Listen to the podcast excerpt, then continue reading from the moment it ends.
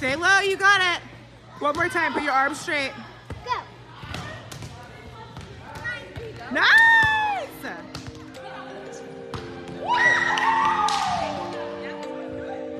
My name is Nicky Nieves. I am a Paralympic athlete and a Paralympian, having had competed in uh, Rio 2016 for the women's national sitting volleyball team, and I'm currently still competing.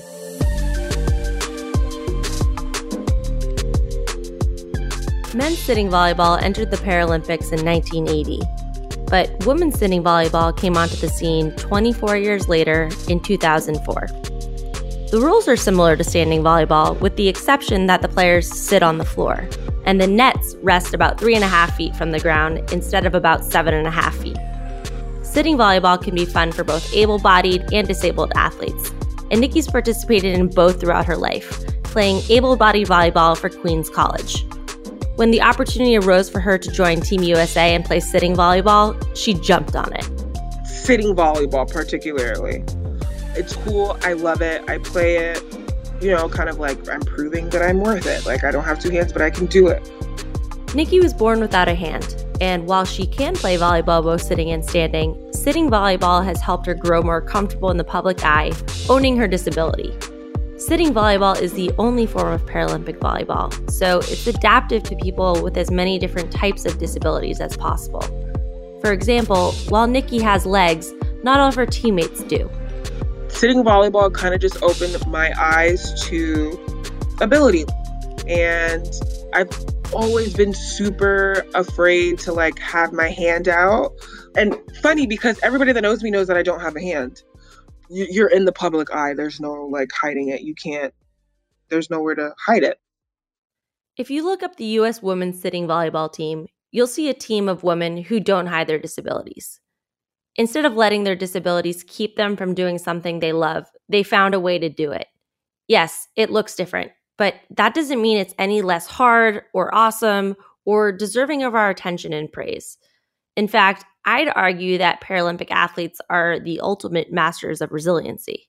For those that aren't born with the normal two legs, two arms, or two hands, or whatever, if you're born outside of what's normal for you to have, my ability is going to look different from somebody else's because I'm going to adapt.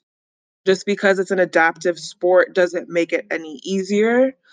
And if you're doubting and if you think it's cute, because I hate when people are like, oh, that's so cute, I highly, highly suggest going and trying that sport.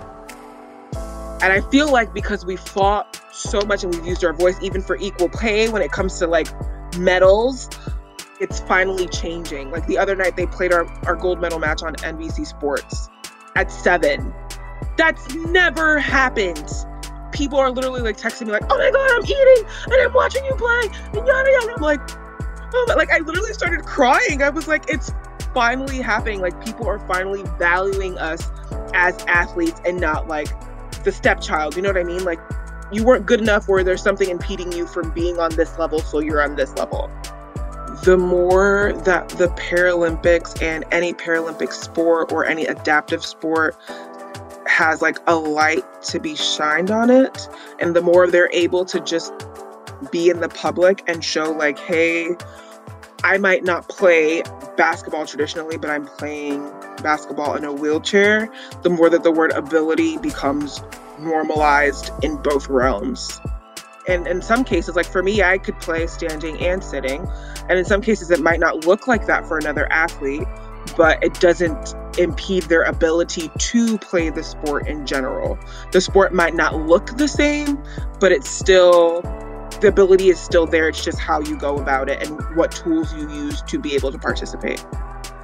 Adaptability is a valuable skill for everyone, but especially for individuals with disabilities because they have to find new ways to do ordinary tasks, like tying your shoes. I remember my mom like put her hand in a fist and like trying to like show me how to tie her shoe and it just it was not clicking but literally i learned how to tie my shoe watching somebody else do it which is weird because i'm like i don't have two hands like how did i pick up on that one you know and knowing that so much of what we learn comes from someone who looks like us modeling things for us Nicky serves as a volunteer at New Ability Athletics, an organization that exists to help limb different children learn and feel confident in sports and in life. Being able to like engage with these kids that like look like me and like be a mentor to a lot of them. And a lot of them get bullied. A lot of them don't think that they have the ability to lead an individual life outside of their family because of their difference. So it's really cool to be able to like be the example. Because I like to say, like, if they can see me do it, then you can do it. Nicky additionally recently founded a nonprofit, Limitless People, that focuses on teaching volleyball to all individuals, regardless of age, gender, race, or physical ability. It's so impressive to me how adaptable athletes with disabilities are. And this got me thinking how much we all limit our behaviors based on what we see modeled by others who look like us. In Becky Sauerbrunn's episode, Dr. Klugman mentioned that it's really hard to be what we can't see. So, who knows what else we're missing out on? I was also struck by how Nicky's team leans into one another's strengths and weaknesses to maximize their potential. Where I'm strong, maybe in speed because I'm light and I don't have my legs or whatever, someone else is strong in like height or they can turn better or they have a better balance or and so with having different people in different positions and their strengths balance out other people's weaknesses. This is Nicky's former teammate, Kari Miller Ortiz. She's now retired, but she was a veteran Team USA player when they won gold in Rio in 2016. Kari had competed in the 2012 London Games and the 2008 Beijing Games, winning silver in both. Kari is a U.S. Army veteran who earned the rank of sergeant. She became an amputee in 1999 when a drunk driver hit her car. You know, there's some people who are like, you know, and then there's ones that are quiet and you know whatever but like say Nicky for instance she is amazing an amazing spirit like you know you could be there fighting or whatever and you see people get down and you know i know that i could always look to her and be like okay she's with me let's go yeah you know and have someone to cheer and be happy with and and move forward you know and th- i think those are the things that make teams you know? Until Nicky joined Kari was the only person of color on the team. Nicky probably thought i was crazy but as soon as she walked in I ran up to her and I jumped and I hugged on her and I was so happy because for me, you know, I'm a woman of color and I've been the only woman of color on the team from the time that I was on there. She's Afro Latina. She's very outspoken and you know she's very strong in her one her spiritual beliefs and you know in her cultural beliefs and standards. And so it was really kind of a breath, breath of fresh air to have her there and fight the good fight, you know. Nicky now has two teammates of color, but as mentioned, Kari had been the only person of color on the team before Nicky joined. I asked Kari why having teammates of color was so important. You know, sometimes it's very difficult to be around others that aren't like you. You know, we all want the same things in life. We all, you know, have had similar shared experiences, right? But at the same time, when you look around and you still see that there's a difference, and then, you know, little remarks about culture or you know hairdos or things like that you're kind of like ah, that's the difference. As Kari mentioned Nicky identifies as an afro-latina. Her mom is puerto rican and her dad is afro-latino. Carrie shared that when the team was in rio Nicky would regularly start speaking in spanish. She even acted as their translator because of the similarities between portuguese and spanish. One part of her culture that most people aren't aware of is that she loves to sing. And man, she's good at it. Can you sing like two lines for us? Is it okay if it's in Spanish? Por supuesto. Oh, okay, perfect. Santo Jesús, Santo es el Cordero de Dios, digno de mi alabanza. ¿Qué sería de mí si tú no estás? Wow. You you are incredible. Oh, thank you. no, thank you for sharing that. Thank you.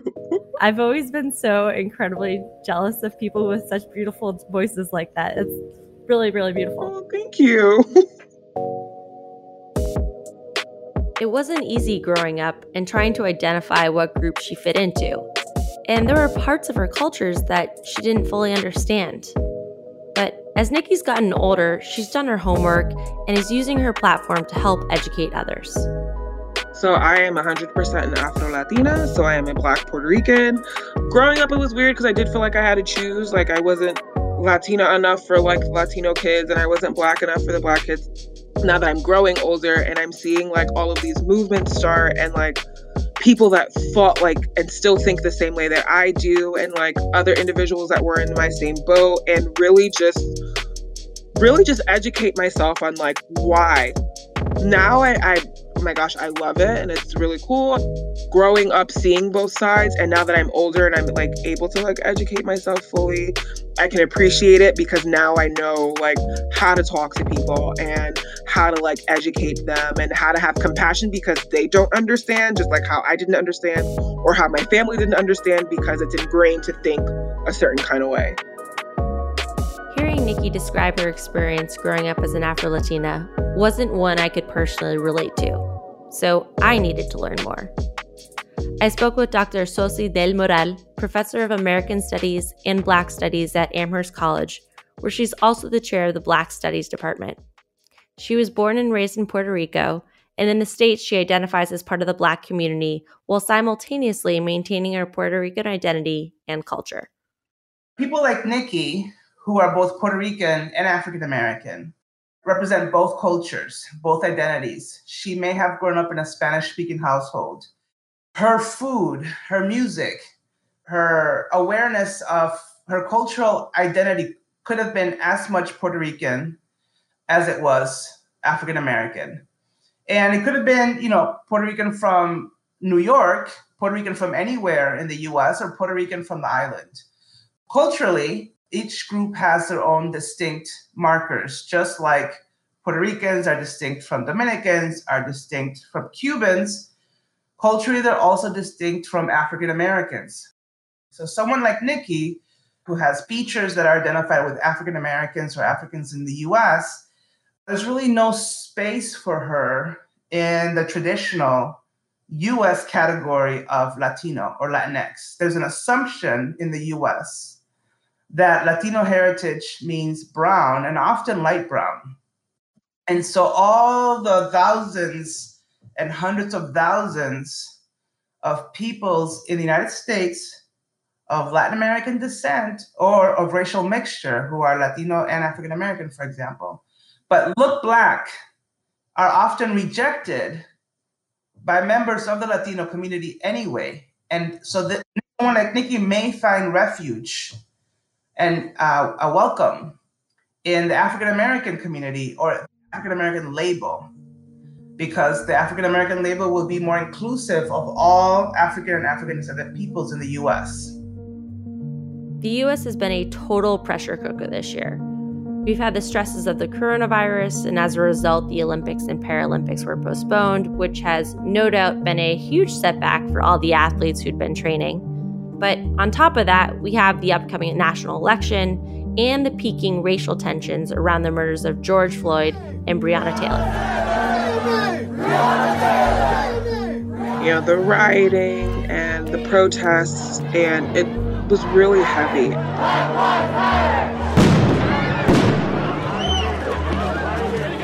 On top of that, you're thinking, okay, like, not only are we dealing with a pandemic, but I'm just now getting over that the games got moved to next year. And now this is just happening. It was kind of like a bomb dropped, you know? It's not that any of this stuff is new because it's all it's been happening. It's continuous, you know, it's a learned system. It's a taught system. However, this time it was just a lot because now people are recognizing the roles that they play within systematic racism and what has been wrong uh, within our society. And the ones that want to accept it and kind of just like evaluate themselves are willing to change and wanting to change but it's still hard because it's still so heavy on you. Nicky has been an active advocate for black lives matter having hard but productive conversations with her teammates and followers on social media. She uses her voice to make a difference and encourages others to do the same. She credits her team's 2016 gold medal in part to the open communication their team had due to the onboarding of a sports psychologist. We haven't always been a team that was so vulnerable with each other. Uh, you don't realize how important it is to have people helping you learn how to be a team off of the court. And it's not to say that we're not a team, but like you don't have to be friends, but it helps. Like you don't have to understand each other, but it helps. This is what made us so successful. Kind of helped us realize and be okay with having the conversations now. Now, if we want to continue to set the bar and be the bar, like our team likes to say, we need to like still have these tough conversations because, you know, our team is not all Caucasian women. Now, most of us aren't on national sports teams that can afford team psychologists. However, the takeaway remains the same, be it for a national team, a corporate team, a school, or even a family unit. Yes, open and honest conversations are terrifying. But to build trust, we need to have them. We all have coworkers, friends, even family members who think totally different than we do. And all too often, we simply avoid the hard conversations because it's easier and frankly more fun to just chat with those who think like we do. My challenge to you and to myself is that if we want that gold medal team, we need to have those conversations.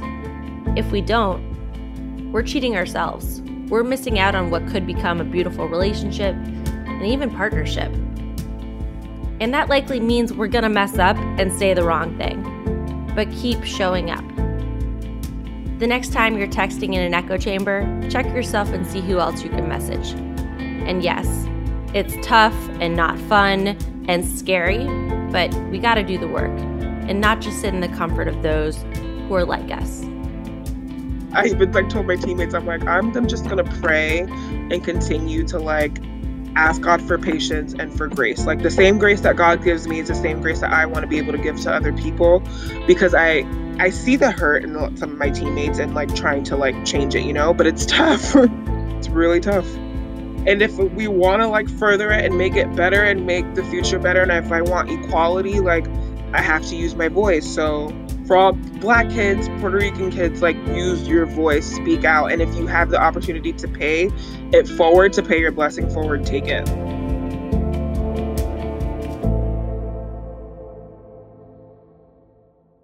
There's absolutely no shortage of opinions surrounding the Black Lives Matter movement right now. The vast majority are extremely supportive and are advocating in ways they never have before. For others, they see it as just another political issue and they dismiss it a small minority are outright in opposition to the movement. To provide some perspective, I spoke with LaTosha Brown, Harvard Kennedy School Institute of Politics Fellow. She shared her own story with me about growing up as a Southern Black woman. Well, the first thing I did right was the day I started to fight. Keep your eyes on the prize and hold on, hold on. I mean, that in itself captures it the music, the culture, the grounding, the words of that song, the fact that I learned that song from my grandmother, not necessarily in a protest march, but that same song I use in a protest march, that same song I use when I'm doing a class at Harvard. The bottom line is that there's something about that song and that space that gives me permission to be and be a Southern Black woman, that I bring that everywhere I go. I had to learn that. You know, as a young woman, I was trying to contort myself to be what I thought the world wanted me to be. And I was too Southern. I was too Black. I was too radical. I was too friendly. I was too happy. All of those things, right? Which really kind of started in my own mind. And at some point, what I had to do is literally recognize that the most important contribution I could make in the world was not based in my doing, it was based in my being. And that who I be would drive everything. It was in my beingness, not in my doingness. I am living proof that you can authentically be who you are and literally be a contribution to the world as a learner, as a student, and as a teacher and as an expert. And so I wear all of those things, sometimes simultaneously. LaTosha herself is a world renowned activist and co founder of the Black Voters Matter Fund, an organization that seeks to increase power in marginalized, predominantly Black communities. She's also the co founder and visionary of the Southern Black Women's Consortium, which just raised $100 million to launch a one year initiative supporting Black girls and women throughout 12 Southern states. Clearly, she knows a thing or two about using your voice and taking action in support of the Black community. So I asked her for tangible ways all listeners, regardless of race, can better support the Black community and the Black Lives Matter movement. I think we all have to look at where does oppression live in us? we have been nurtured in the belly of the beast. like the shaping of how we see the world, how we see each other, how we see ourselves has been shaped by a context which is heavily misogynist and racist. We just know this, right? And so I think one of the things we have to do is really do some self reflection where we're really thinking about how does oppression live in me and do your work. And what I mean by that is I don't mean the work outside of ourselves. I mean the work in ourselves where we're really unpacking where racism lives or where prejudice lives or whether sexism lives. How has it impacted us and how are we freeing ourselves from that? And how are we shifting the paradigm of how we see the world? The second thing is I think it's really important to join to have a political home. That is really important. I think that if you are really serious about doing anti-racist work, then you should work with an anti-racist organization. Find a political home with a group that is doing work around this so that you can broaden your exposure to the subject matter, that you can actually co-think with other, figure things out. It's okay to make mistakes, right? You're not going to find the perfect organization, but I do think that we need to create more spaces and more more spaces for people to have a depth of conversations that are that are safe and authentic and real. The third and the last thing is that we can't be silent when we see racism or when we see oppression. That we have to all collectively use our power, not in seeing the pain of somebody else, but recognizing the pain of someone else's pain is actually connected to my own life. There are too many of us that are not speaking out, that are not using our own circles of influence to push back to end racism on top of this advice, LaTosha poses a thought provoking question for all of us to wrestle with. Question is What would America look like without racism and sexism? I want us to struggle with that question. I want us to struggle with that question because part of it, there is nothing that has come into being in the world that was not first seen as a vision. And so, if we're really serious about ending racism and sexism, we have got to envision what that would look like so that we can actually move towards that. And so, I think enough of us are not spending time, we're spending time responding to what is, and that makes sense. I understand that. But we also have to hold a radical reimagined nation and think about what that looks like and what systems will require and how will we interact and what new institutions have to be developed. We can't just respond to what is, we have to spend time on the possibility of what could be. The work that Nicky and LaTosha and many others are doing for the Black community is very real and powerful. In the same vein, no matter where you live, your gender or ethnicity, whether you're disabled or able bodied, we can all play a part in making change happen. Nicky leaves us with her own powerful words of advice. Go for it, use your voice. Be respectful, of course, but use your voice. You don't know how powerful your voice is until you use it. Honestly, in my eyes, there's no platform that's too big and there's no platform that's too small. If you have a social media, if you have somewhere that people even listen to you, if you know what I mean, like whatever ability that you have to like use your voice for good, for equality, use it.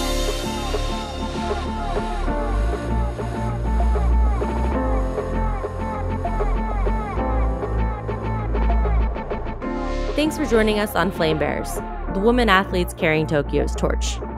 Be sure to tune in to the next episode where we speak with Ezinne Kalu Phelps of the Nigerian basketball team. If you enjoyed this podcast, be sure to subscribe on your listening platform so you don't miss an episode. And while you're at it, please leave us a review. We'd greatly appreciate it. We'll catch you on our next episode of Flame Bearers.